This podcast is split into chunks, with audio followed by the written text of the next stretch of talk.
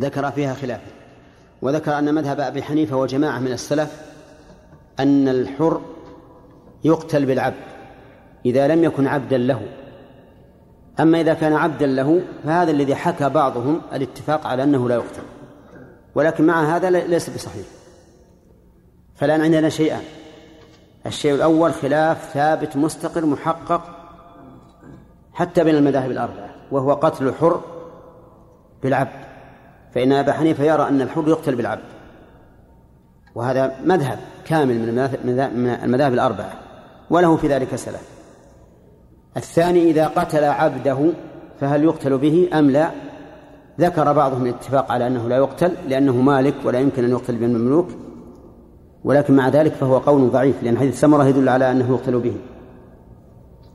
وقصدي من هذا أنني أحب أن الإنسان يتحرى النقل بدقة بدقة جدا لأن هذه المسائل خطيرة. وإذا نقل الإنسان شيئا وتبين وهمه صار الناس فيما بعد يشكون فيه وفي نقله. بل ربما يشكون حتى في علمه النقل كثيرا ما يكون فيه الخطأ لأنه خبر عن منقول والإنسان ربما ينسى ربما يتمشي على خلافه. لكن ربما يؤدي هذا إلى عدم الثقة بعلمه فضلا عن الثقة بخبره. لهذا أنا أرجو منكم في هذه المسائل أن تتحروا تماما تحروا تماما. والذي نرى ما ما ما شرحناه أمس أن الحر يقتل بالعبد سواء كان عبده أو عبد غيره أو عبد غيره. ولا إجماع في هذا. ليس فيه إجماع بأن الحر لا يقتل بالعبد. طيب. على كل حال أهم شيء مهم مسألة الحكم. الحكم معروف الحمد لله وأن الخلاف ثابت ومقرر آه، عند الفقهاء والمحدثين. لكن أهم شيء عندي هو التحري التحري في النقل. أحيانا أنا أطلب من من من الذي يقول لي قال شيخ الإسلام كذا أو قال فهم كذا نطلب منه إحضار الكتاب. فإذا جاء وإلى الأمر على خلاف ما يقول. وهذه مسألة خطيرة. مسألة خطيرة جدا جدا بالنسبة لطالب العلم. طيب نرجع الآن إلى إلى قراءتنا إن شاء الله. فهذا الحديث تكلمنا أولا على عليه أولا. تكلمنا على أوله. نعم. ذكرنا إنه من الغرائب يعني نقول الإجماع لقد هذه المسألة الإجماع على قولين متضادين. إيه. لأن هذا كان واجد هذا. إحنا ذكرنا إن الإجماع قد ينقل وليس بإجماع. وقد ذكر ابن القيم رحمه الله في الصواعق المرسلة ذكر فيما أذكر حوالي عشرين مسألة ذكر فيها علماء جلة حتى وصلت إلى الشافعي رحمه الله. ينقل الإجماع والمسألة فيها خلاف معلوم. فمن أراد أن يراجع يراجع الكتاب المذكور. أنه قد ينقل الإجماع على على شيء وهو والخلاف محقق. وعن أنس إن إن يهوديا رض رأس جارية بين حجرين فقيل لها من فعل هذا بك إلى آخره. يهوديا رض رأس الجارية وهي من الأنصار واليهودي في المدينة. وكان اليهود سكنوا المدينة لأنهم قرأوا في التوراة أن نبيا يبعث وأنه سيكون مهاجره المدينة. وكانوا يقرؤون أن هذا الرجل سينتصر وسيكون دينه هو الغالب. فنزحوا من فلسطين والشام حتى نزلوا في المدينة. انتظارا لمن؟ لهذا النبي. وكانوا من قبل يستفتحون على الذين كفروا أي يستنصرون بهذا الرجل الذي سيبعث لأنهم يقولون نحن أتباعه. فلما جاءهم ما عرفوا كفروا به. لما هاجر النبي عليه الصلاة والسلام وعرفوا أنه ليس من بني إسرائيل وإنما هو من بني إسماعيل من بني عمهم حسدوه وقالوا ليس هذا النبي الذي كنا ننتظره. وكفروا بمحمد صلى الله عليه وسلم مع أنهم يعرفونه كما يعرفون أبناءهم. هذا اليهودي كان من جملة اليهود الذين في المدينة واليهود قد عرفوا بأنهم أصحاب أطماع وأصحاب مال يأكلون المال من أي وجهة كانت. رض رأس الجارية لأن لأنه كان عليها حلي. وأراد أن يأخذه. وقاتله الله لو أنه أخذه ولم يرد رأسها لكان خيرا له من أن يرد رأسه ويأخذه. ولكن من خلق للشقاء فللشقاء يكون كما قال ابن الجوزي في التبصرة يقول من خلق للشقاء فللشقاء يكون. وما تغني الآيات والنذر عن قوم لا يؤمنون. طيب آه فقيل لها من فعل هذا بك؟ يعني أدركت الجارية قبل أن تموت إلا أنها لا تستطيع الكلام. فكانوا يقول من من فعل هذا بك؟ فلان فلان. حتى سمي اليهودي. وك وكأنهم سموا اليهودي لأنه في تلك المنطقة. فأومأت برأسها. يعني أنه هو الذي فعل هذا. فاعترف. فجيء به فاعترف. وهذا من توفيق الله عز وجل. أن يعترف هذا اليهودي. لأنه لو أنكر لم يثبت عليه شيء. لأن القاعدة الشرعية في دين الإسلام أنه لو يعطى الناس بدعواهم لادعى رجال دماء قوم وأموالهم. ولكن البينة على المدعي. لكن لما اعترف ثبت الحكم عليه. فأمر النبي صلى الله عليه فأمر به النبي صلى الله عليه وسلم فرد رأسه بحجرين.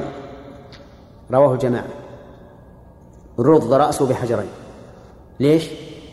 لأنه فعل بالمجنية عليها ففعل به كما فعل. وهذا الحكم الذي حكم به رسول الله صلى الله عليه وسلم موافق للقرآن تماما. فقد قال الله تعالى فمن اعتدى عليكم فاعتدوا عليه بمثل ما اعتدى عليكم. فمن اعتدى عليكم فأعتدوا عليه بمثل ما اعتدى عليكم أي بمثل عدوانه والمماثلة تقتضي المماثلة من كل وجه أو تقتضي التساوي من كل وجه فإذا رض الجاني رأس المجني عليه فما فما هو المماثلة؟ ها؟ أن نرد رأسه وهذه الآية عامة فمن اعتدى عليكم فاعتدوا عليه بمثل ما اعتدى عليكم وفي القصاص آية خاصة. قال كتب عليكم القصاص. والقصاص يعني المقاصة. يعني مصدر قاصة المصدر لقاص قصاص ومقاصة. كقاتل مصدره قتال ومقاتلة. إذن القصاص بمعنى المقاصة. وإذا كان بمعنى المقاصة فإن المقاصة لا تتم إلا إذا كانت إذا كان القص مماثلا للأول. مماثلا للأول. فمثل من ضربك ضربتين فالمقاصة أن تضربه مرتين. ومن ضربك بقوة فالمقاصة أن تضربه بقوة. ليس مجرد ضرب لا تتم المقاصة إلا بالمماثلة. وعلى هذا فيكون في الآية آية القصاص دليل على أن, أن على أنه يفعل بالجاني أتم كما فعل بالمجني عليه. لأن مقتضى المقاصة إيش؟ المماثلة والمساواة. وعليه فيكون ما حكم به النبي صلى الله عليه وسلم مطابقا تماما للقرآن. طيب في هذا الحديث عدة فوائد. آه، منها بيان جشع اليهود وأنهم قوم يفضلون أن يدركوا المال على حساب الأنفس. الدليل؟ أن هذا الرجل من من اليهود. فهو من جنس وعنصر. والفرع يرجع إلى إلى الأصل. الفرع يرجع إلى الأصل. لهذا وهذا الرجل رد رأس الجارية من أجل أن يقضي عليها حتى لا تخبر به. وهو ظن أنها ماتت. هذا هو الظن. فأخذ ما عليها ومن فوائدها أن اليهودي ليس أنه ليس القتل عند اليهودي بها بهذا الشأن العظيم. يعني أنه لا يهتم بالقتل. وكأن الآدمي عنده شاة. لا سيما وأن اليهود يعتقدون أنهم شعب الله المختار. وأن من سواهم من البشر عبيد لهم. الذكور منهم عبيد والنساء إماء. هذه عقيدة اليهود.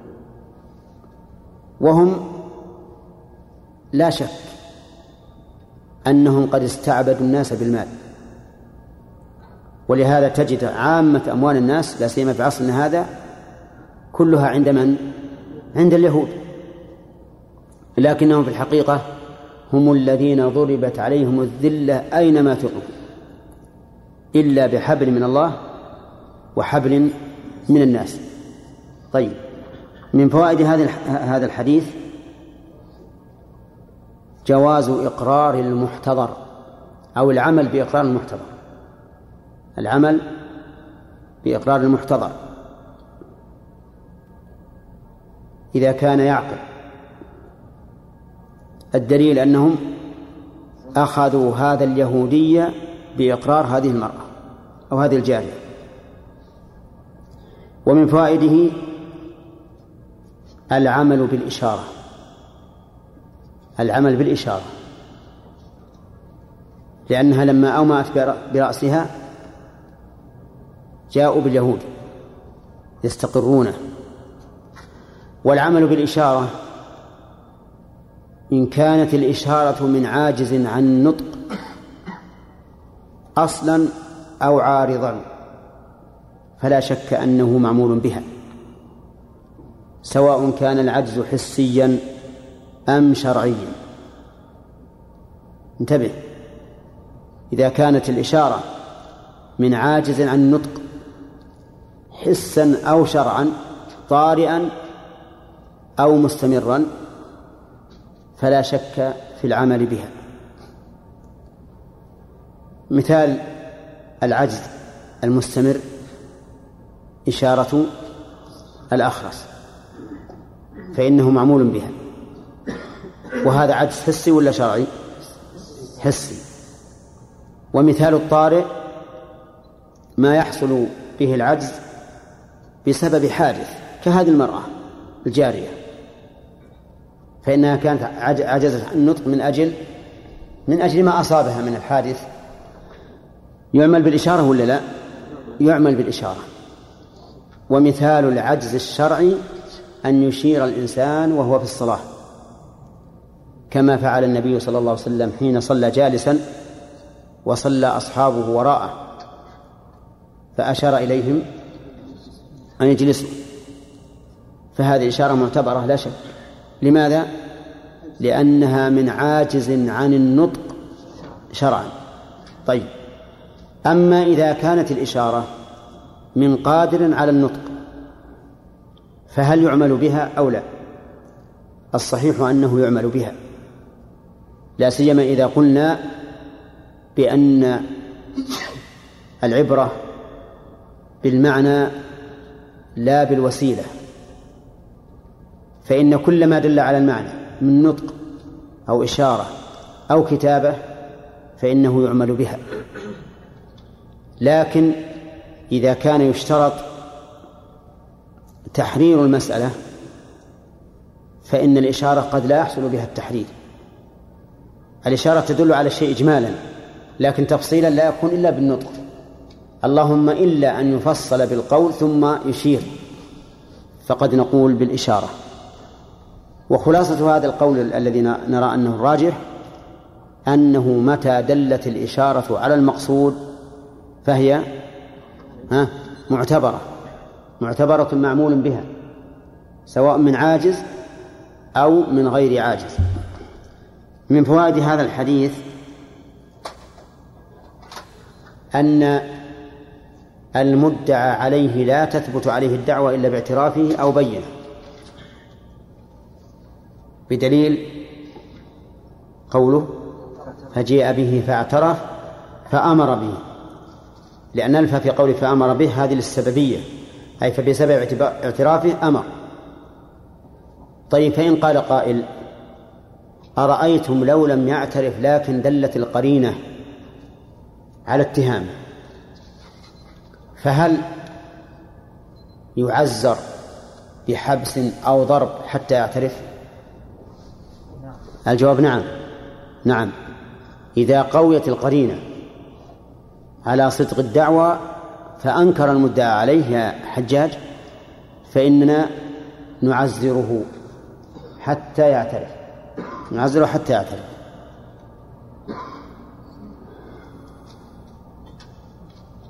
طيب فإذا قال قائل أليست حال الجارية في قرينة؟ لأنها قد حضرها الوفاة. ويبعد جدا أن تدعي على شخص لم يكن قد أتى الجريمة. فالجواب أن نقول بلى هذه قرينة لا شك. لكن الرجل لم ينكر حتى يحتاج إلى تعزير بل أقر واعترف. وعلى هذا فلا إشكال في أن في هذا الحديث. والدليل على تعزير من قامت القرينة على كذب على كذب إنكاره أن النبي صلى الله عليه وسلم لما فتح خيبر وسأل عن مال حيي بن أخطب وكان زعيم بني النظير وكان عنده مال كثير فقال له ذووه إن المال قد فني قال النبي صلى الله عليه وسلم كيف فني المال؟ المال كثير والعهد قريب. وش ما الذي أفناه؟ قالوا أفنته الحروب. فدفع الرجل الذي من ذوي حيي بن أخطب إلى الزبير بن العوام فمسه بعذاب مسه بعذاب يعني ضربه أو ما أشبه ذلك فلما ذاق مس العذاب قال إن إني أرى حييا يأتي إلى خربة هناك في خيبر. خربة يعني بيوت متهدمة. فلا أدري هل غيب ماله هناك أم لا. فذهبوا إلى المكان فحفروا فوجدوا ذهبا كثيرا ملء جلد ثور ذهب. فأخذه النبي عليه الصلاة والسلام. فالحاصل أن العلماء أخذوا من هذا جواز تعزير المتهم متى؟ إذا قامت القرينة على اتهامه. نعم. من فوائد هذا الحديث وهو الذي ساقه المؤلف من أجله قتل الرجل بالمرأة. قتل الرجل بالمرأة. لأن النبي صلى الله عليه وسلم قتل اليهودية وهو رجل بالجارية وهي امرأة. وهذا هو الصحيح. أن الرجل يقتل بالمرأة كما أن المرأة تقتل بالرجل. أما الثاني وهو قتل المرأة بالرجل فلا إشكال فيه. لأننا قتلنا الأدنى ها بالأعلى. وأما قتل الرجل بالمرأة ففيه خلاف. هل يقتل الرجل بالمرأة أو لا؟ وهل إذا قتل يؤدي أولياء المرأة نصف الدية أو لا؟ الصحيح أنه يقتل بها ولا يؤدى نصف ولا يؤدى نصف, نصف الدية. الذين قالوا إنها إن الرجل لا يقتل بالمرأة قالوا لأن الله تعالى يقول والأنثى بالأنثى. الأنثى بالأنثى. طيب الأنثى بالرجل تدل الآية على أنه لا على أنها تقتل ولا ما تقتل؟ ها؟ بطريق الأولى. الأنثى بالرجل بطريق الأولى. الرجل بالأنثى ما لا تدل الآية على أنه يقتل بها. أن الرجل يقتل بالمرأة لأنه أشر أكمل منها. فهل نقول إن هذا المفهوم معتبر؟ أو نقول إن الآية ذكرها الله عز وجل على سبيل القصاص الأكمل؟ وهو الأنثى بالأنثى أما الذكر بالأنثى فإنه يؤخذ من دليل آخر. هذا القول هو الصحيح. ولا اصبر يا أخي. والذين قالوا إن الرجل يقتل بالأنثى لكن يسلم أهل الأنثى نصف الدية قالوا لأن الرجل ديته ضعف دية المرأة. الرجل مئة بعير والمرأة خمسون بعيرا. فإذا قتلنا الرجل بالمرأة قلنا لأولياء المرأة سلموا لأولياء الرجل ها خمسين بعيرا من أجل أن يحصل التكافؤ. والذين قالوا إن الرجل يقتل بالمرأة بدون بدون فرق قالوا إن, إن هذا نفس بنفس. وقد قال الله تعالى وكتبنا عليهم فيها أن النفس بالنفس وقال النبي عليه الصلاة والسلام النفس بالنفس. وقال المؤمنون تتكافأوا دماؤهم. وهذا الحديث نص في الموضوع. لكن الذين قالوا إن الرجل لا يقتل بالمرأة قالوا إن هذا الرجل الذي اتصف بكمال أكمل من المرأة نقص من جهة أخرى وهو الدين فإنه كان كافرا والمرأة مسلمة. فنقصه من هنا كماله من هنا جبر أو نقص بكمال بنقصانه من جهة الدين. ولكن الصحيح أنه لا لا فرق. وأن نقص الدين لا أثر له هنا ولذلك لو قتل كافر مسلما فإنه إيش؟ يقتل به بلا شك. نعم. نعم يا. والمخرج العبد والأنثى من النفس. أي نعم. هي المخرج هذا وش؟ عام النفس بالنفس عام فالأنثى نفس والرجل نفس والحر نفس والعبد نفس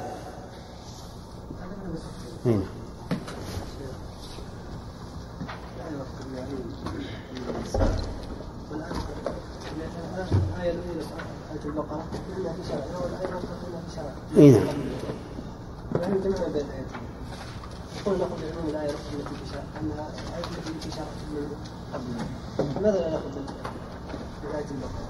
لأن صريحه انها في شرع. ثم يقول لا يقتل الرجل بالمراه. وهو الحديث هذا نقول ان الرجل يقتل من الدين. إحنا ما أجبنا عليها. أجبنا عليها. أجبنا على نفس الإشكال اللي أنت قلته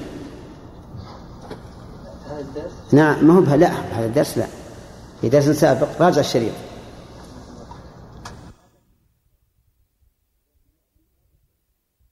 وعلى آله وأصحابه أجمعين نقل المؤلف رحمه الله تعالى عن حمد بن مالك قال كنت بين امرأتين فضربت إحداهما الأخرى بمصطح فقتلتها وجنينها.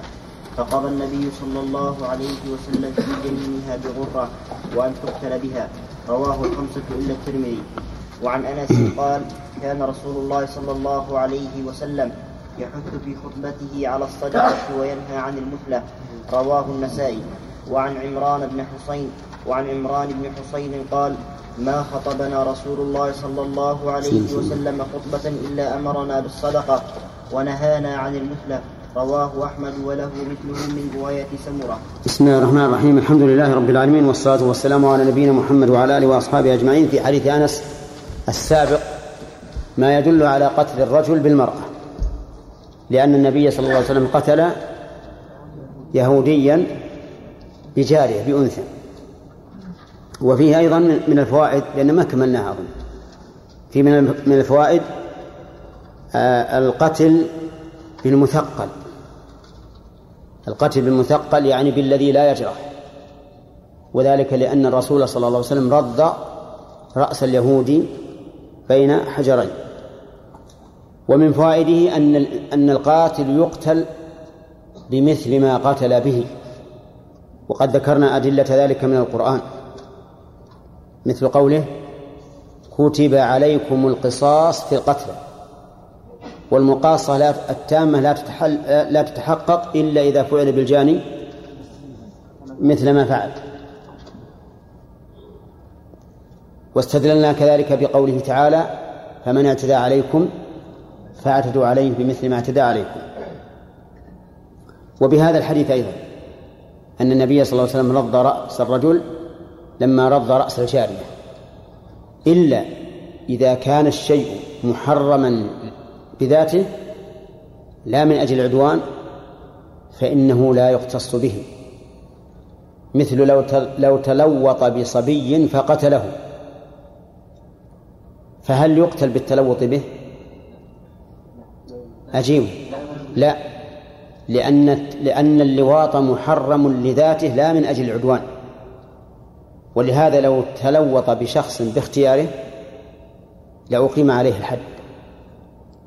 بخلاف العدوان المحرم من أجل أنه عدوان فإنه يفعل بالجاني كما كما فعل.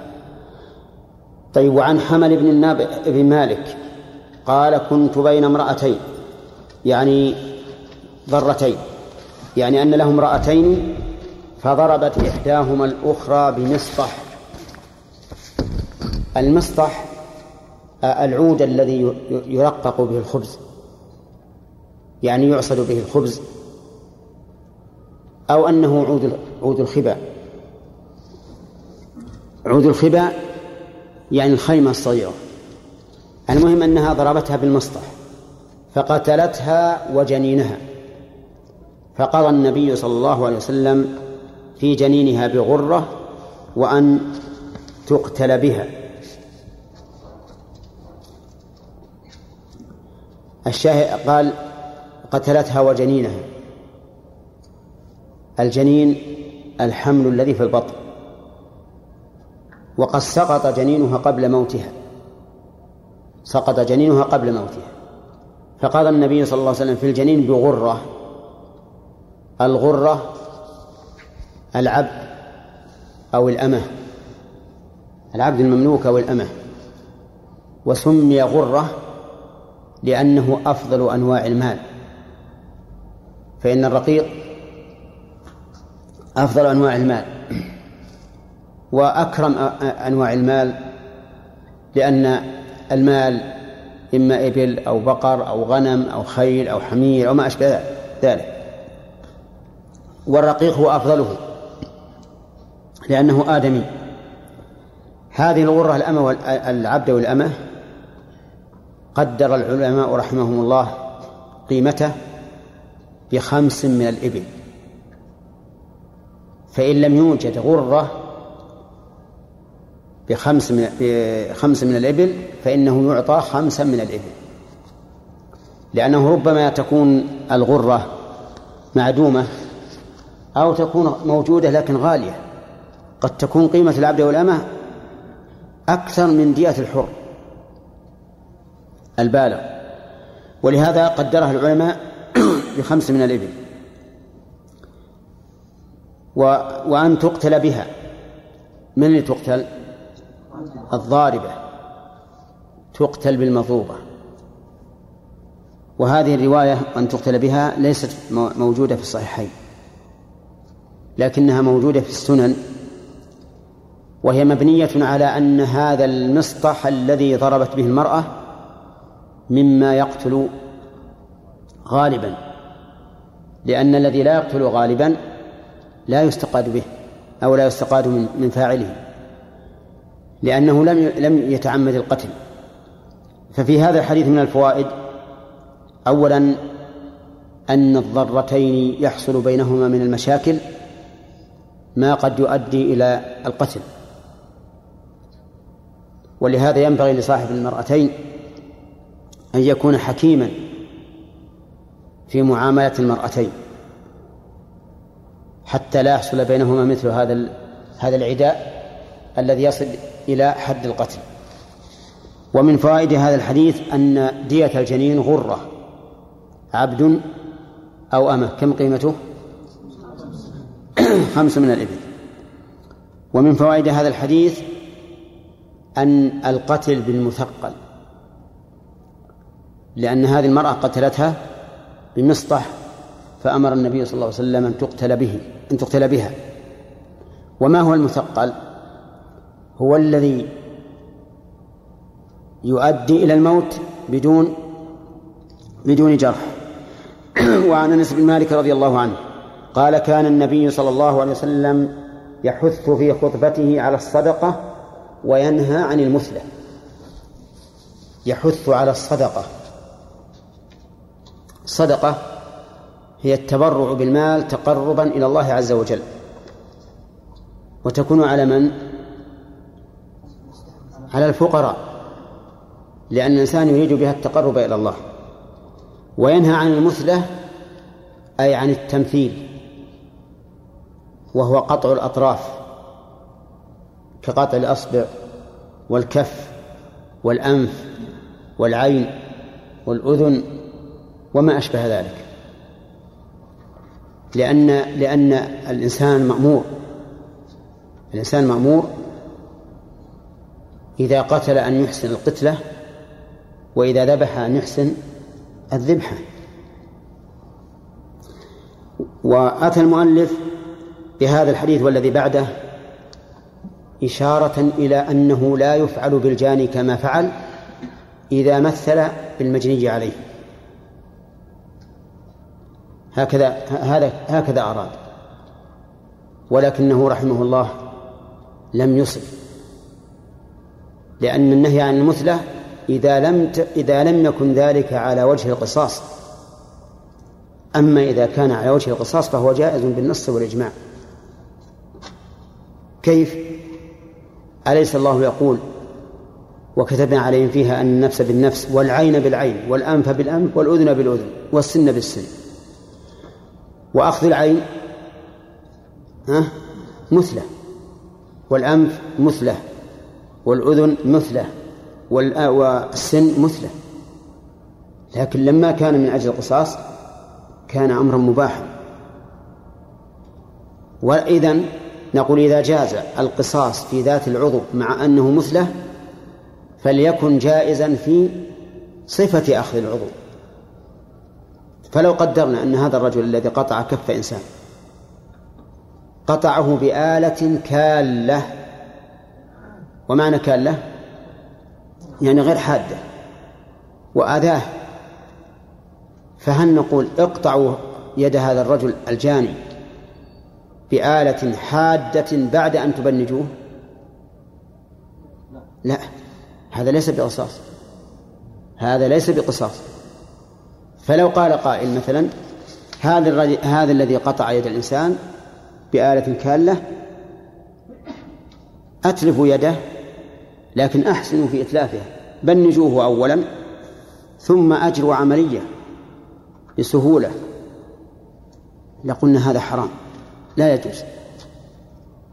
كيف يؤلم المجني عليه هذا الألم الشديد ثم نعامله نحن بالرفق واللين؟ هذا خلاف العدل. فإذا يكون النهي عن المثلة في غير القصاص. أما في القصاص فإن من مثل بأحد مثل به. واختلف العلماء رحمهم الله. هل يجوز التمثيل بالكفار عند القتال والجهاد. فنقول إن النبي صلى الله عليه وسلم كان من جملة وصاياه إذا أمر أميرا على جيش أو سرية من جملة وصاياه أن لا يمثل أن لا يمثل بالكفار ولكن إذا فعلوا ذلك بنا أي أنهم إذا أخذوا منا أحدا مثلوا به وراغمونا بذلك. فصرنا كلما أصبحنا وإذا بيد بيد رجل أو رجله أو أذنه أو أنفه. فهل نقول لا نمثل بهم لأن الرسول صلى الله عليه وسلم نهى عن مثله؟ أو نمثل بهم لقوله تعالى فمن اعتدى عليكم فاعتدوا عليه بمثل ما اعتدى عليكم. أيهما؟ الثاني قطعا. الثاني قطعا. ولأننا لو تركنا التمثيل بهم مع تمثيلهم بنا لكان هذا ذلا أمامهم وصغارا لنا ورفعا لمعنوياتهم واعتدائهم علينا. ولهذا نقول إذا مثلوا بنا يجب أن نمثل بهم. لما يترتب على ترك ذلك من إيش؟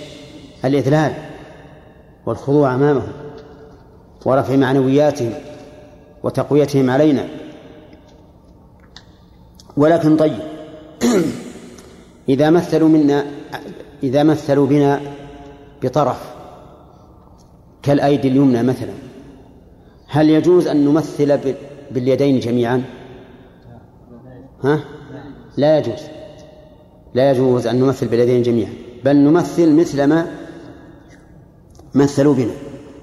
طيب وإذا مثلوا بنا بقطع الرؤوس؟ نعم. نمثل لهم بقطع الرؤوس. نمثل بهم بقطع الرؤوس.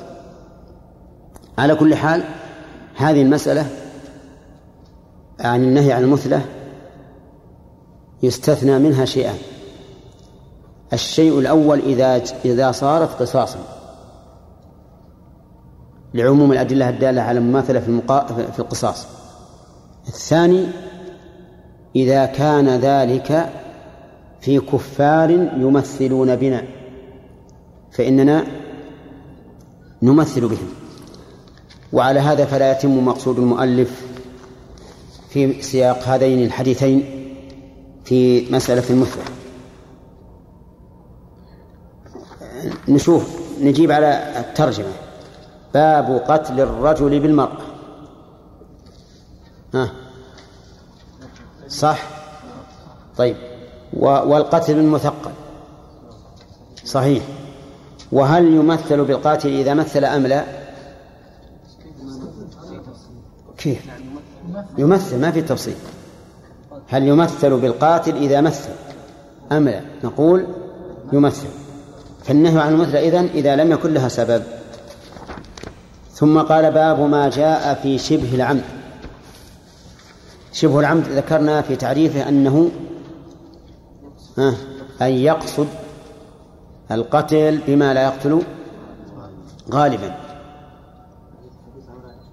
ها ذكرناه. عن عمرو بن شعيب عن أبيه عن جده أن النبي صلى الله عليه وسلم قال عقل شبه العمد مغلظ مثل عقد عقد العمد عقل العمد ولا يقتل صاحبه. قوله عقل شبه العمد. عقل بمعنى دية. وسميت الدية عقلا لأن الغارم لها يأتي بإبل مقدارها مئة وينيخها عند باب أولياء المقتول. ويعقلها. يعني يأتي بها بعقلها ويعقلها. فسميت الدية بذلك عقلا. وقوله مغلظ مثل قتل العمد. يأتينا إن شاء الله التغليظ والتخفيف. وذلك أن الدية تؤخذ من أربعة أصناف في العمد وشبه العمد. ومن خمسة في الخطأ.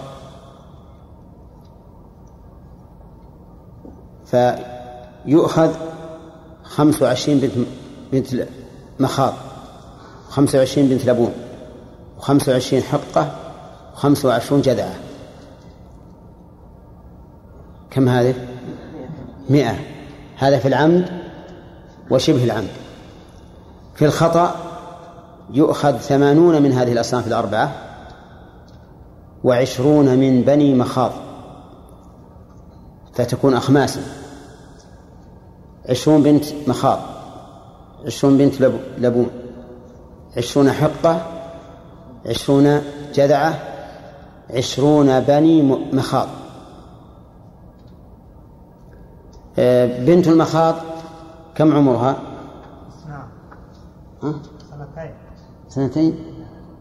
بنت مخاض؟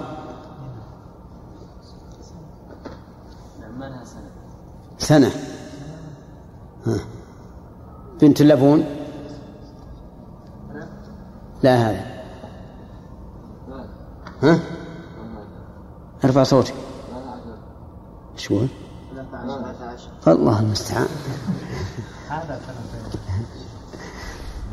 طيب سنتان. بنت المخاض لها سنتان.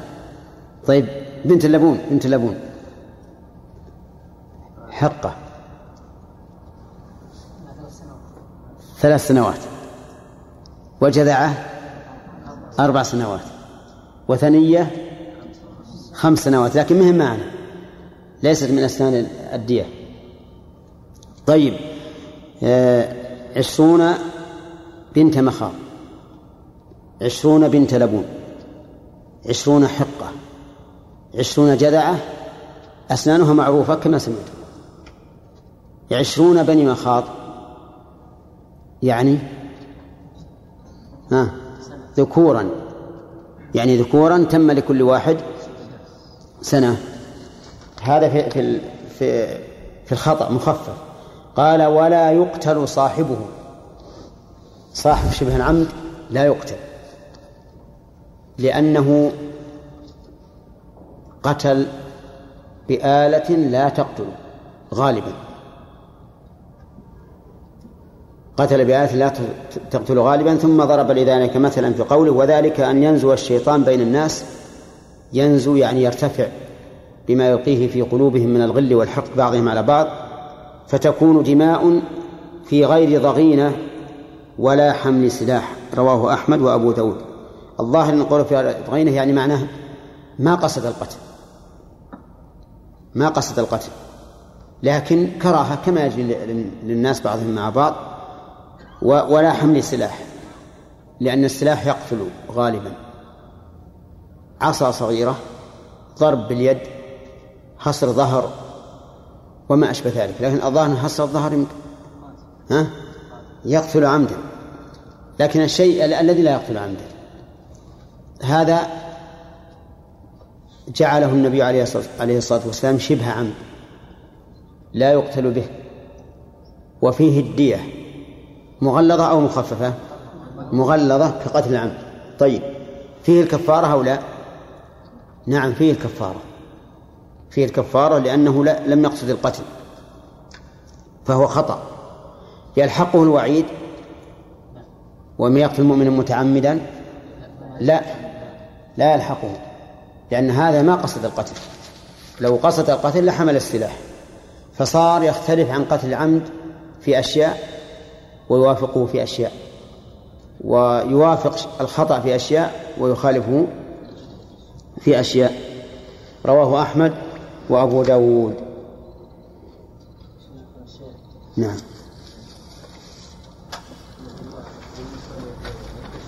ها؟ إيش؟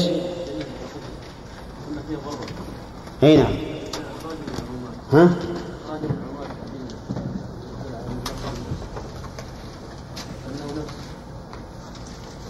اي نعم لكن قتل قبل أن يخرج من الجنة. قتل وهو في بطن أمه. أما لو لو لو خرج لو خرج فهو كغيره. لو قتله بعد أن خرج صار كغيره. له صغير. نعم. ها؟ ها؟ لا. إذا عفى أولياء المقتول فلا, فلا فليس فيه كفارة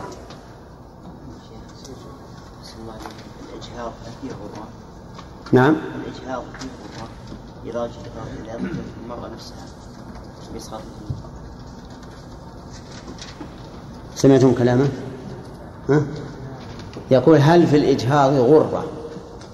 هل في الإجهاض غرة؟ يعني إذا أسقطت المرأة حملها باختيارها هل عليها غرة؟ نقول لا أولا لا يجوز أن تسقط الحمل بعد أن تنفخ فيه الروح. حتى لو قرر الأطباء قالوا هذه المرأة لا بد أن تموت. فإنه لا يجوز إسقاط الحمل. عرفت؟ ليش؟ لأن في إسقاط الحمل بعد نفخ الروح فيه قتل قتل نفس. فإن قال قائل نحن إذا قتلنا إذا أخرجنا الحمل ومات ذهبت نفس واحدة وإذا بقي في بطن أمه فماتت ذهب نفسان.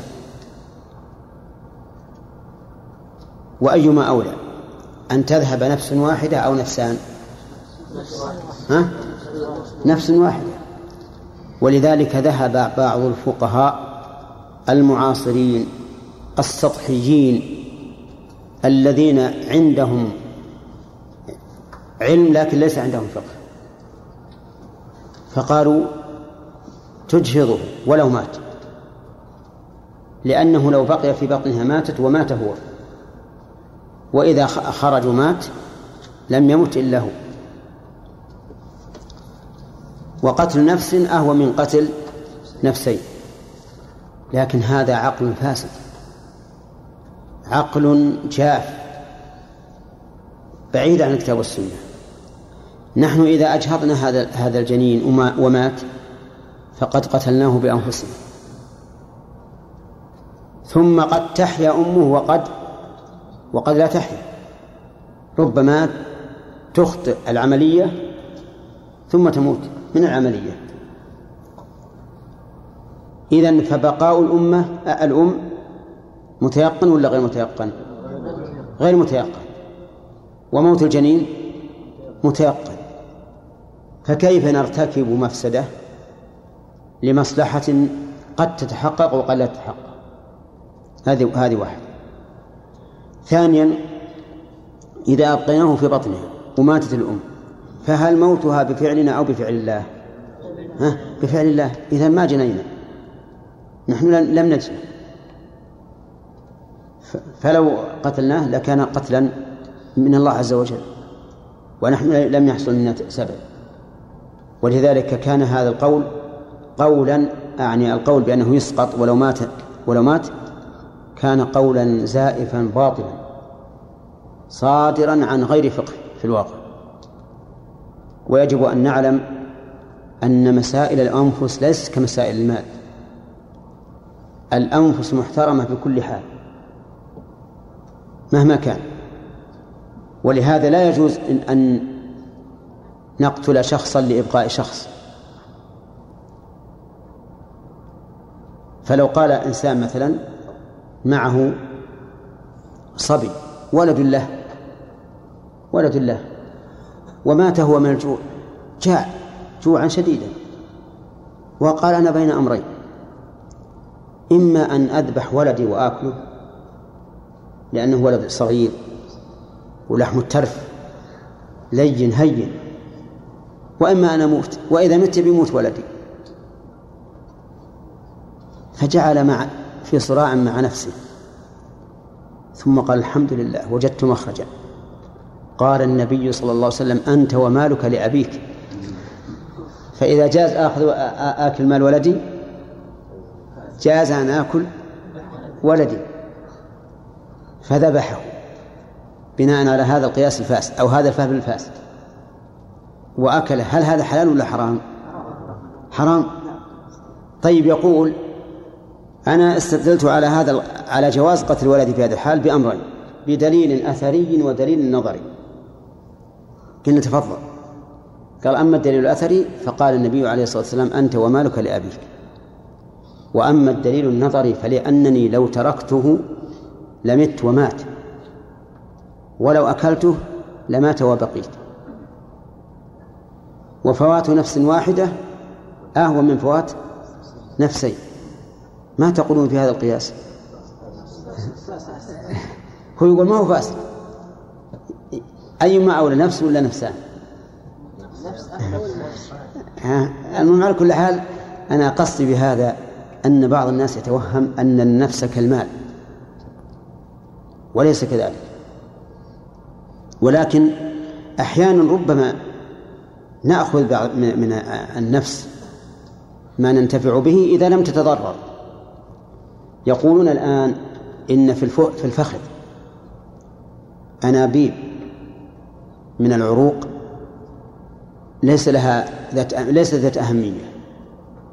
ليست ذات أهمية. وأنها موضوعة كأنها كما يقال إيش؟ سبير. أي نعم. صحيح. وأحيانا إذا أرادوا أن يجروا للقلب عملية في الشرايين أخذوا من هذه ووصلوها به. وهذا أجريت عمليات كثيرة. يأخذون من الفخذ من هذه الأنابيب العرقية ويضعونها في أنبوب القلب للشرايين وتمشي. هل هذا جائز ولا لا؟ ها؟ هذا جائز لا شك إنه جائز لأنه فيه مصلحة بدون مضرة طيب إنسان مثلا في وجهه بقعة مشوهة للوجه وأخذوا جلدا من فخذه لترقيع هذه البقعة حتى يزول هذا التشويه يجوز أو لا يجوز؟ ها؟ نعم إذا إذا علمنا سلامته يعني إذا غلب على ظنه لن يؤثر عليه غاية ما هنالك سيحصل بعض التشويه في الفخذ لكن يرقع به تشويه الوجه. ومعلوم أن إزالة تشويه الوجه أولى من الفخذ. فخذ لو لو لو تشوه ما يضر خصوصا إذا كان من من الرجل. على كل حال يجب على الإنسان أن يعلم أن النفوس لا لا لا تقاس بالأموال. لا تقاس بالأموال. نعم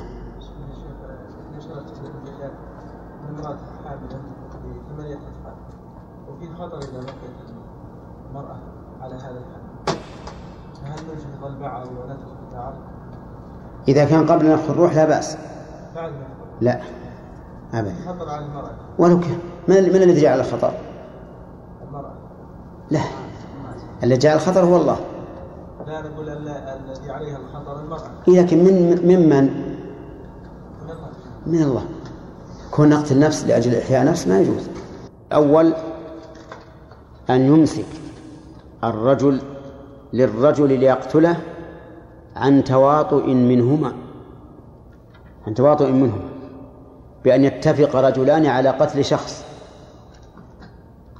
فيمسكه أحدهما ويقتله الآخر. فهنا نعتبر الرجلين قاتلين ويجب عليهما جميعا القصاص لأن التواطؤ على قتل الإنسان كالمباشرة في قتله وقد وقعت قضية في عهد عمر بن الخطاب رضي الله عنه أن سبعة تواطؤوا على قتل إنسان في اليمن فقتله أحدهم. فأمر عمر رضي الله عنه أن يقتل الجميع. وقال لو تواطأ عليه أهل صنعاء لقتلتهم به. لأن المواطئ كالمباشر. المواطئ كالمباشر. ولولا تقوي المباشر بالمواطئ ما أقدم على قتله. فهو لم يقدم على قتله إلا أن له عضدا يناصره ويعينه. حطوا بالكم هذا وجه. الوجه الثاني أي أن لا يكون عند الممسك علم بأن هذا الرجل يقتله. مثل أن سمع شخصا يقول رد الرجل رد الرجل الهارب رد الرجل الهارب. ولا يدري أنه يريد قتله فأمسكه له حتى جاء فقتله. فهذا هو الذي أراد المؤلف بهذه الترجمة.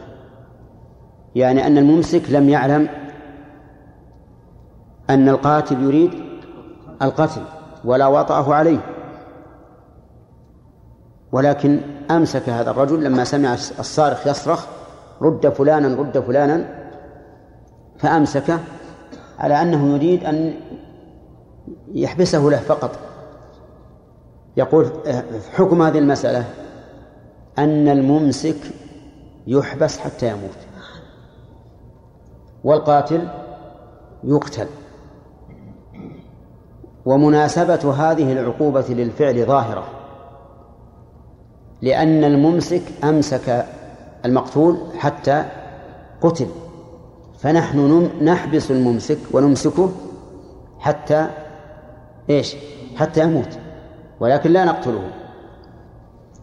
قال عن عن ابن عمر رضي الله عنهما عن النبي صلى الله عليه وسلم قال إذا أمسك الرجل الرجل وقتله الآخر يقتل الذي قتل ويحبس الذي أمسك. رواه الدار قطني. وعن علي رضي الله عنه أنه قضى في رجل قتل رجلا متعمدا وأمسكه آخر. قال يقتل القاتل ويحبس الآخر في السجن حتى يموت. رواه الشافعي. ففي هذه المسألة إذن أثر مرفوع وأثر موقوف. الأثر المرفوع عن ابن عمر عن النبي صلى الله عليه وسلم والموقوف عن علي رضي الله عنه. فيكون الحديث هذا مؤيدا بفعل الصحابي. والمعنى كما قلت لكم يقتضي ذلك.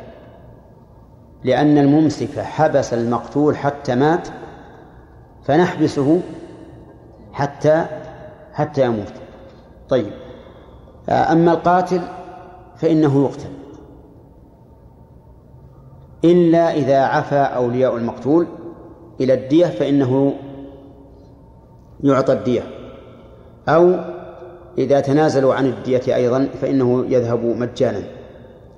وقال بعض العلماء بل إن الرجل إذا قتل غيلة فإنه يقتل سواء رضي أولياء المقتول بالدية أم لم يرضوا لأن قتل الغيلة أمر لا يمكن التحرز منه وفيه فساد فيه فساد. واهتزاز أمن ورعب إلقاء الرعب في قلوب الناس. فيجب على الإمام أن يقتل من قتل غيلة حتى وإن تسامح أولياء المقتول. وهذا اختيار مالك وهذا مذهب مالك رحمه الله واختيار شيخ الإسلام ابن تيمية وهو الصواب. لأن في هذا حقا عاما للأمة. ما هو الحق العام للأمة؟ هو نعم هو زوال هو حلول الأمن. هو حلول الأمن وحلول الأمن لا يأتي فيما إذا عفي عن القاتل. والقتل غيلة هو القتل عن غير انتظار انتظار قتل. يعني يأتيه وهو نائم يأتيه وهو في البر ليس معه سلاح وما أشبه ذلك. أما إذا كان قتل بمقاتلة فقتله فهذا هو الذي يخير فيه أولياء المقتول لأن هذا يمكن التحرز منه بالفرار أو بعدم الضرب القاسي الذي يحمي صاحبه حتى يقتله. ثم قال المؤلف رحمه الله باب القصاص في كسر السن. باب القصاص في كسر السن يعني وغيره من الأعضاء.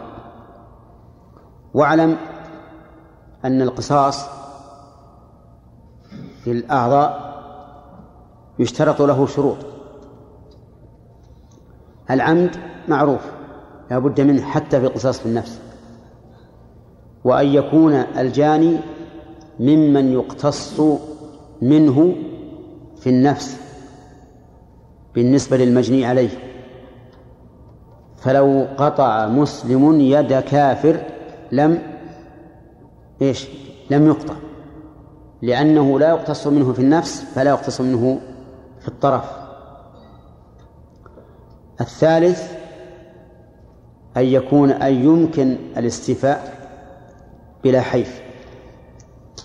أن يمكن الاستيفاء بلا حيف. يعني يمكن أن نستوفي من الجاني من غير أن نحيف عليه. وذلك بأن يكون القطع من مفصل أو له حد ينتهي إليه. فلو قطع يده من من نصف الذراع مثلا فإنه لا يقتص منه. بناء على أنه لا يمكن الاستيفاء بلا حيف. ولو قطعه من المرفق يقتص منه لأنه يمكن الاستيفاء بلا حيف. لأن كيف الاستيفاء؟ تمد اليد بقوة جدا حتى يتبين المفصل يعني ينفك ويتبين ثم تقطع.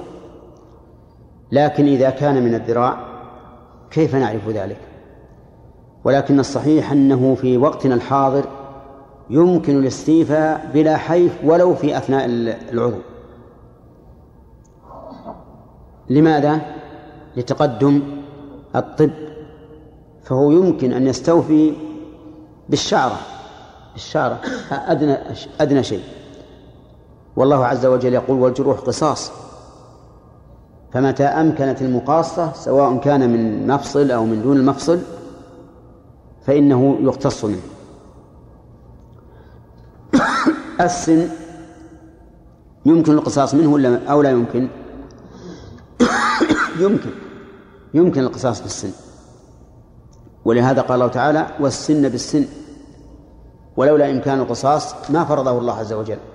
عن أنس أن الربيع عمته أن الربيع عمته كسرت ثنية جارية فطلبوا إليها العفو فأبوا فعرضوا الأرش فأبوا فأتوا رسول الله صلى الله عليه وسلم فأبوا إلا القصاص. فأمر النبي صلى الله عليه وسلم بالقصاص. فقال أنس بن النضر يا رسول الله أتكسر ثنية الربيع لا والذي بعثك بالحق لا تكسر ثنيتها. فقال رسول الله صلى الله عليه وسلم يا أنس كتاب الله القصاص. فرضي القوم فعفوا. فقال رسول الله صلى الله عليه وسلم إن من عباد الله من لو أقسم على الله لأبره رواه البخاري والخمسة إلا الترمذي. هذه قصة غريبة. أنس بن مالك رضي الله عنه وعمه أنس بن نضر يقول إن الربيع عمته يعني أخت أبيه أخت مالك ابن النضر. كسرت ثنية جارية. جارية يعني أنثى من الأنصار. فطلبوا إليها العفو. طلبوا إلى الجارية التي كسر سنها يعني يعني ثنيتها طلبوا أن تعفو. يعني تعفو مجانا. ولكن أبى أهلها فعرضوا الأرش يعني الدية. فأبى أهلها أبوا إلا القصاص.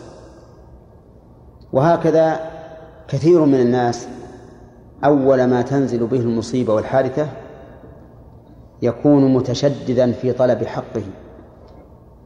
ثم بعد ذلك يلين إذا ألانه الله. لكن في عند أول صدمة الغالب أن الإنسان لا يلين. المهم أنهم أبوا إلا القصاص. فجاءوا إلى الرسول صلى الله عليه وسلم. لأن النبي صلى الله عليه وسلم هو الحكم بين أمته صلى الله عليه وسلم. وكان الناس إذا تنازعوا في شيء يردونه إلى الله والرسول فيأتون إلى رسول الله صلى الله عليه وسلم ليحكم بينهم. فأمر النبي صلى الله عليه وسلم بالقصاص أي بأن يقتص منها. لأن الله تعالى قال في الكتاب والسن بالسن. لما أمر بالقصاص وكان لا بد من تنفيذ أمر الله ورسوله. قال أنس بن نضر أتكسر ثنية الربيع؟ غالية عنده رضي الله عنه. والاستفهام هنا للنفي. يعني لا يمكن أن تكسر. الربيع تكسر ثنيتها. المرأة إذا كسرت ثنيتها زال نصف جمالها. أولى لأن الثنية في مقدمة الأسنان. فإذا كسرت لا شك أنه يحدث تشويها للمرأة. لا والذي بعثك بالحق لا تكسر ثنيتها. هو رضي الله عنه أقسم بالذي بعث النبي صلى الله عليه وسلم بالحق أن لا تكسر ثنيتها. ووالله ما قصد معارضة الحكم ولا الإباء عنه. لكنه قصد أن يبذل كل غال ورخيص من أجل أن يتنازل هؤلاء عن حقهم.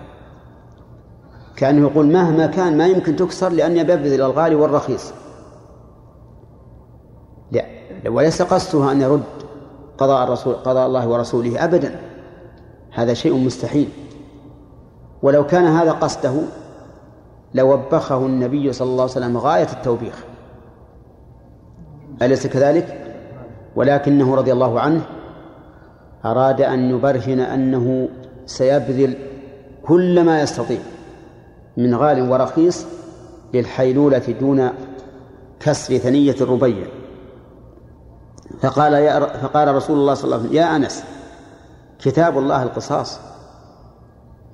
يعني وليس لنا بد من تنفيذ كتاب الله. و فمقلب القلوب سبحانه وتعالى جعل هؤلاء يرضخون ويرضون. ولا يرضون بالأرش يرضون بالعفو. نهائيا. قال فعفوا فرضي القوم فعفوا. عفوا عن إيش؟ عن القصاص وعن الأرش. تنازلوا نهائيا. هؤلاء القوم الذين كانوا عازمين على أن يحاكموا على أن يقتصوا من الربيع إلى أن وصل بهم الأمر إلى المحاكمة عند رسول الله صلى الله عليه وسلم لما أقسم هذا الرجل واثقا بالله عز وجل عازما على الحيلولة بين هذا بين القصاص وبين الحكم وتنفيذ القصاص بما يستطيع من القدرة وعلم الله منه. صدقه في قوة رجائه بالله. ألقى الله في قلوب هؤلاء القوم العفو والسماح. فعفوا. فقال النبي صلى الله عليه وسلم إن من عباد الله من لو أقسم على الله لأبره. إن من للتبعيض من لو يعني الذي لو أقسم. لو أقسم على الله لأبره الله. وهنا قال لو أقسم على الله مع أن أنس بن نضر قال والله لا تكسر. فهو أقسم على فعل غير الله.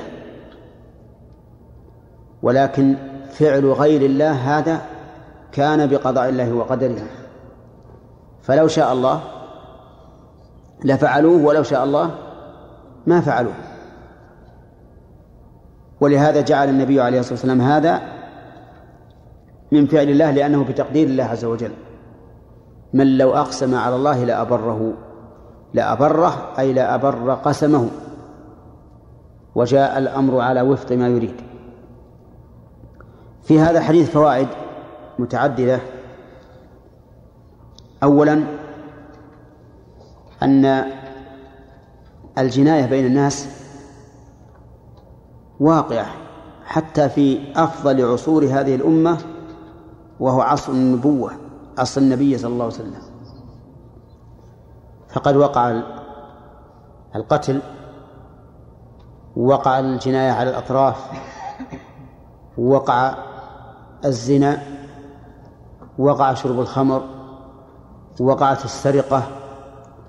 ومع ذلك نقول إن ذلك العصر أفضل عصور هذه الأمة.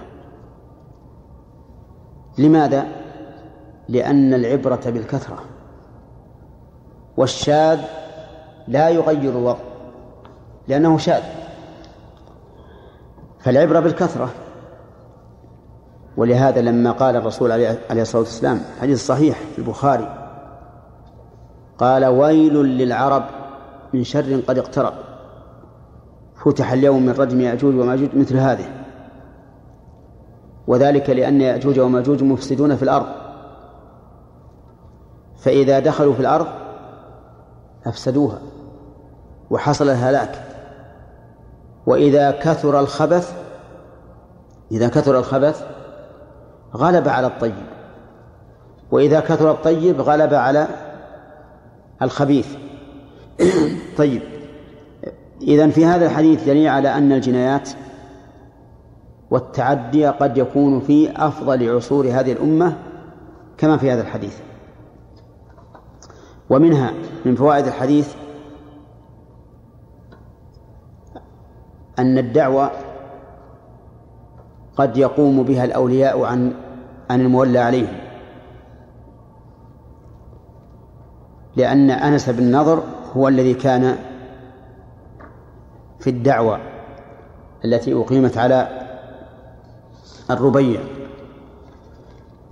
ومن فوائد هذا الحديث جواز طلب العفو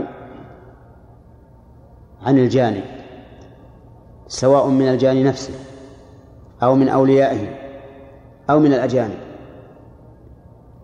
لأن لقوله فطلبوا إليها العفو.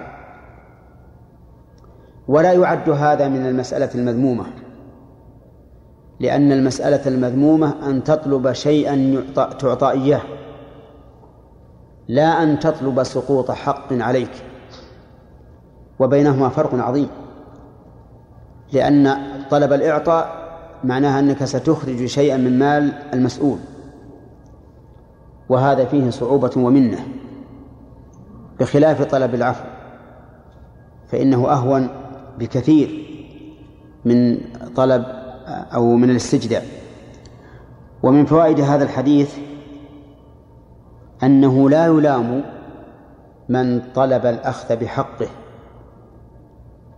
لأن الرسول صلى الله عليه وسلم لم يلم أهل الجا...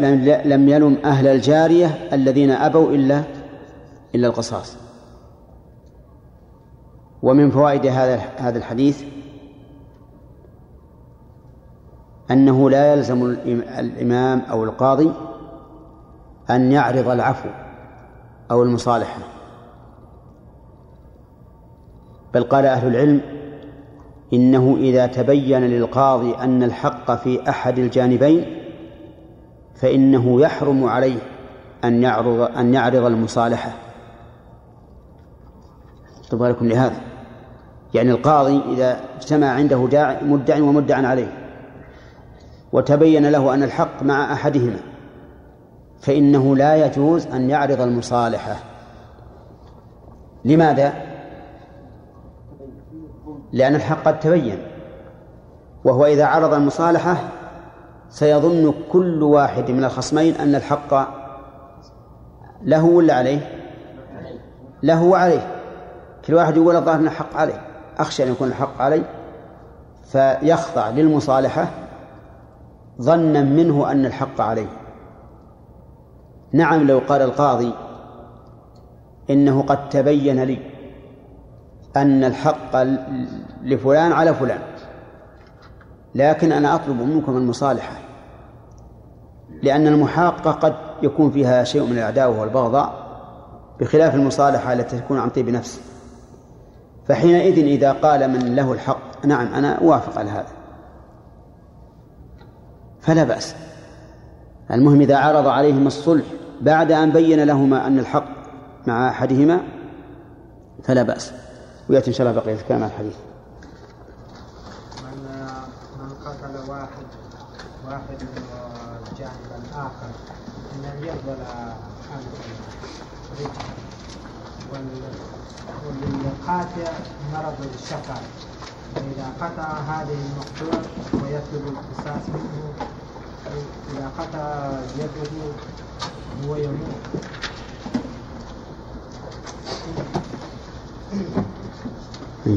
هل القصاص زيادة لهذا؟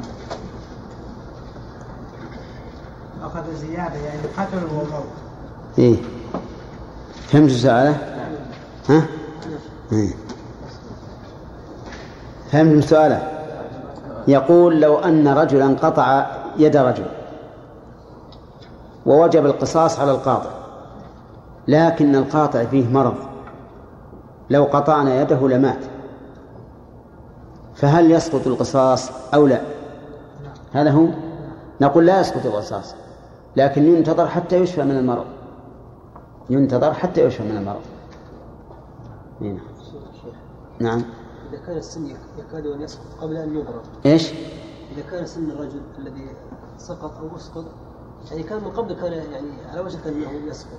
إيه. ومات هذا وضربه فسقط. هل نعم. اسمه هذا ينظر إذا كانت الضربة لا تسقطه عادة.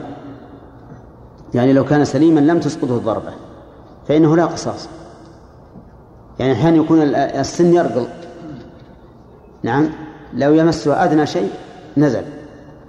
فهذا نقول إذا ضربه بشيء بسيط وسقط السن فإنه لا يؤخذ به يعني يشبه الخطأ هذا. ولا مال له ولا شيء. ها؟ إلا يعطى العرش. نعم. تعالى باب من عض يد رجل فانتزعها فسقطت ثنيته. عن عمران بن حسين أن رجلا عض يد رجل فانتزع يده فانتزع يده من فيه ثنية ثنيتاه فاختصموا إلى النبي صلى الله عليه وسلم فقال يعض أحدكم يد أخيه كما يعض الفحل لا الفحل لا دية لك. رواه الجماعة إلا أبا داود. ترى عندي بالنصب لكنها بالرفع أصح. اللي عنده بالنصب صحيح. كما يعض الفحل.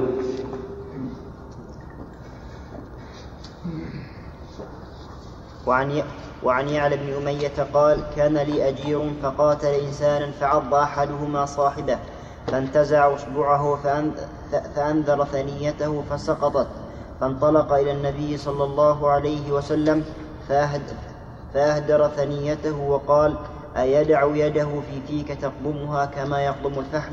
رواه الجماعة إلا الترمذي. بسم الله الرحمن الرحيم. فيما سبق آه، في قصة كسر السن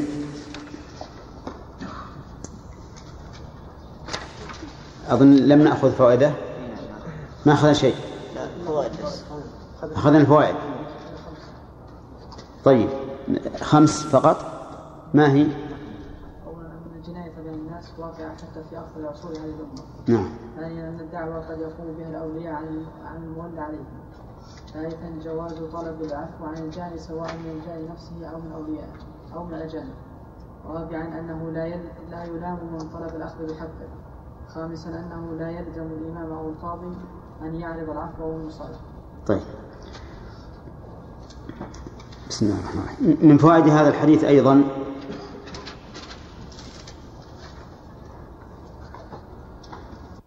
جوا- جواز التأل- التألي على الله والحلف على الله إذا كان المقصود بذلك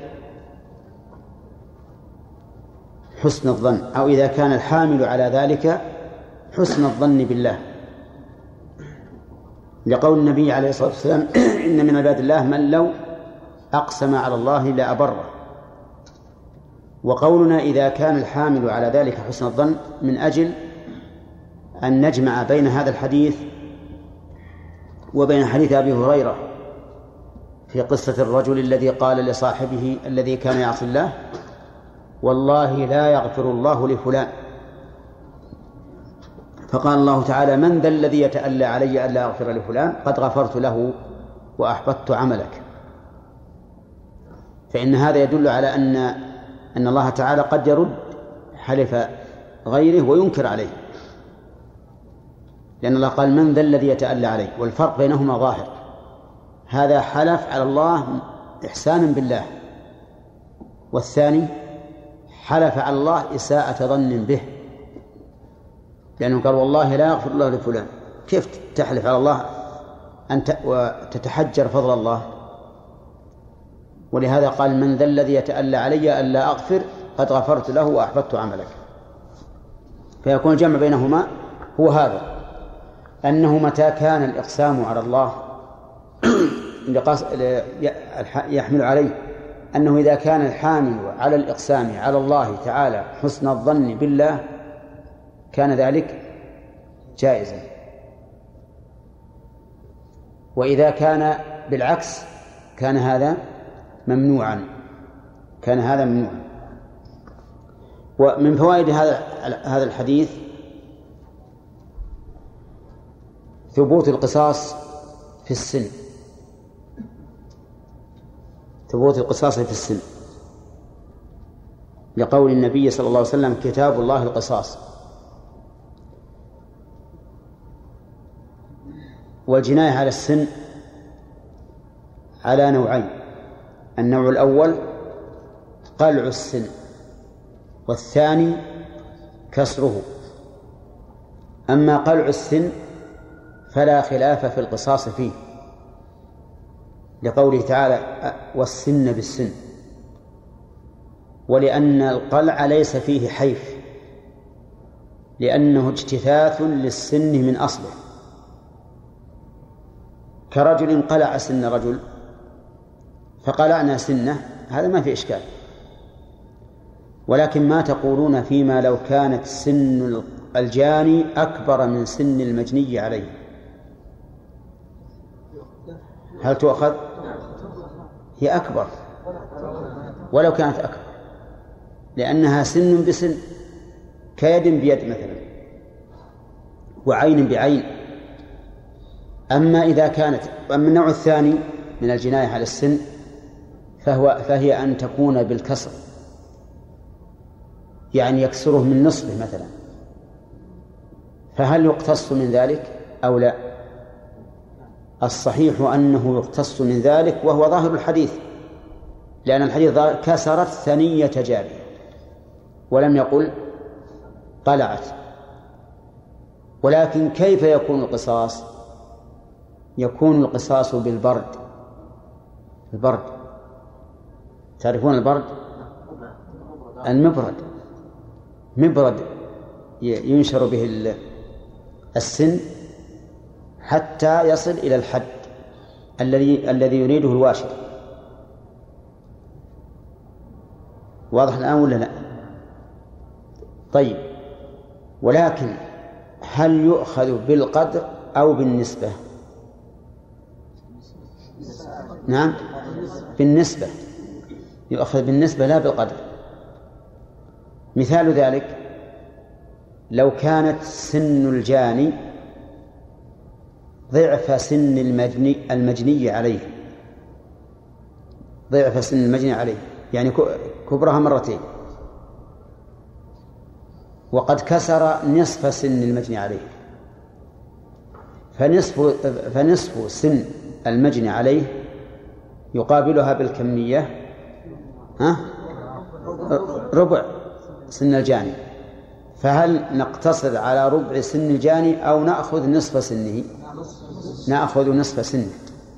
يعني بالنسبة. إن كان أخذ النصف أخذ النصف. إذا أخذ الربع أخذنا الربع وهكذا. لأن هذا هو مقتضى القصاص. وهل يقاس على السن ما سواه؟ كما لو كسر نصف ذراعه أو لا. اختلف في هذا العلم في هذا أهل العلم. فمنهم من قال لا لا يقاس على السن. لأن السن عظم بارز يمكن الاستيفاء بلا يمكن الاستيفاء فيه بلا حيف. والذراع والساق والفخذ عظام مستترة. بماذا؟ بالعصب واللحم والجلد. فلا يمكن الاستيفاء بلا حيف. ولكن الصحيح أنه إذا أمكن أنه إذا أمكن الاستيفاء بلا حيف أو اختار المجني المجني عليه دون حقه فإنه يقتص أما إذا كان لا يمكن إلا بحيث ولا وطالب المجني عليه بأخذ حقه كاملا فإنه لا قصاص. واضح؟ واضح يا جماعة؟ آه طيب. إذا كسره من نصف الذراع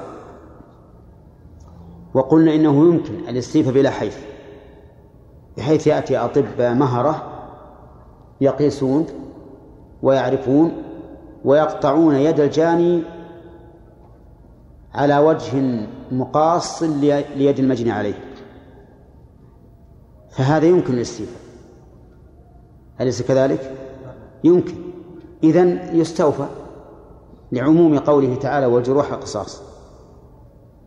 إذا كان لا يمكن الاستيفاء مثل أن يكون الكسر متداخلا ما هو كسر يعني مستقيم والاستيفاء متعذر. ولكن طلب المجني عليه دون حقه. قال أنا لا أريد أن أن تقطعوا من, من نصف الذراع اقطعوا الكف يكفي. فقد طلب بدون طلب دون حقه. فالصحيح أنه يجاب أنه يجاب. لأن هنا أمكن الاستيفاء بإيش؟ بدون حيف. ولو قلنا إنه لا قصاص في هذه الحال لأمكن كل ش... كل شخص لأمكن كل شخص أن يجني على الناس من نصف العظم من أجل أن لا يقتص منه لأنه لو جاءنا رجل فقيه قال أنه إن قطعه من من المفصل اقتص منه وإن قطعه من نصف الذراع لم يقتص قال إذن أقطعه منين؟ من نصف الذراع لأزيد في الجناية وأسلم من القصاص. فنقول سدا لهذا الباب إذا طلب المجني عليه أن يقتص له من دون موضع القطع فإن له الحق في ذلك. وخلاصة الكلام هل يلحق بالسن ما سواه من العظام؟ والجواب؟ فيه خلاف. فيه خلاف. فمنهم من قال لا يلحق. وعلل ذلك بأن هناك فرقا بين السن وغيره. والقياس لا يتم إلا إذا ساوى الفرع الأصل. وهنا الفرع لا يساوي الأصل لأن الفرع مستتر باللحم والعصب والجلد. بخلاف السن فإنه بارد. ومنهم من قال بل يثبت القصاص فيما عدا السن بشرط أن يمكن الاستيفاء بلا حيف أو يطلب المجني عليه دون حقه. وهذا القول هو الصحيح. ومن فوائد هذا الحديث قوة النبي صلى الله عليه وسلم في الحق لأنه لم يخضع لإقسام أنس بن النضر حيث قال والله لا تكسر ثنية الربيع ومن فوائد هذا الحديث اعتبار القرائن في اللفظ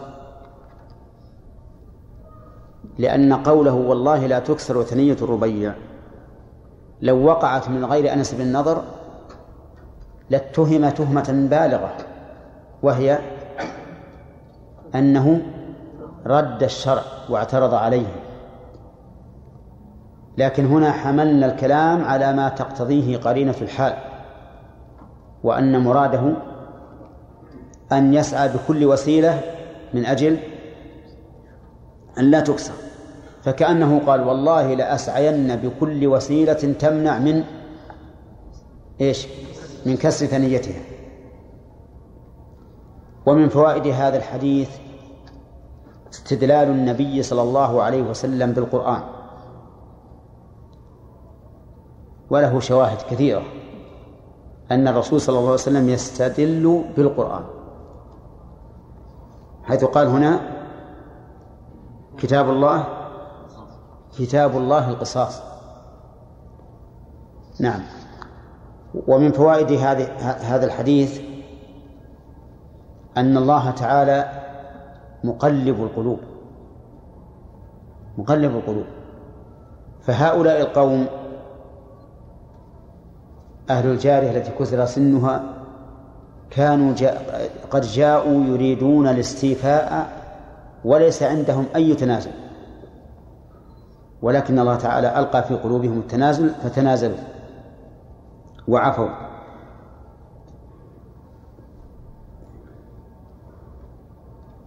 طيب ومن فوائد هذا الحديث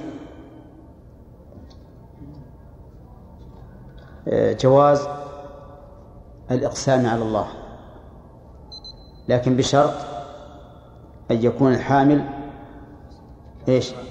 حسن الظن بالله عز وجل وليس الحامل التألي والافتخار والعجب بالنفس. ثم قال باب من عض يد رجل فانتزعها أي الرجل انتزع يده فسقطت ثنيته ثنيته. ثنية من؟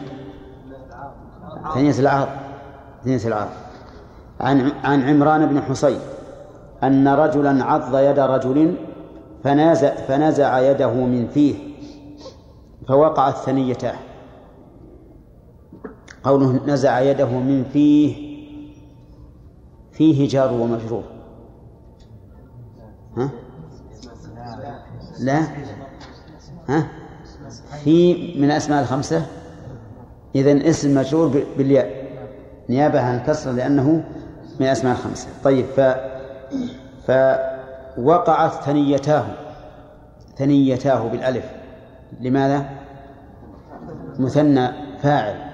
فيرفع بالألف فاختصموا إلى النبي صلى الله عليه وسلم. فقال يعض أحدكم يد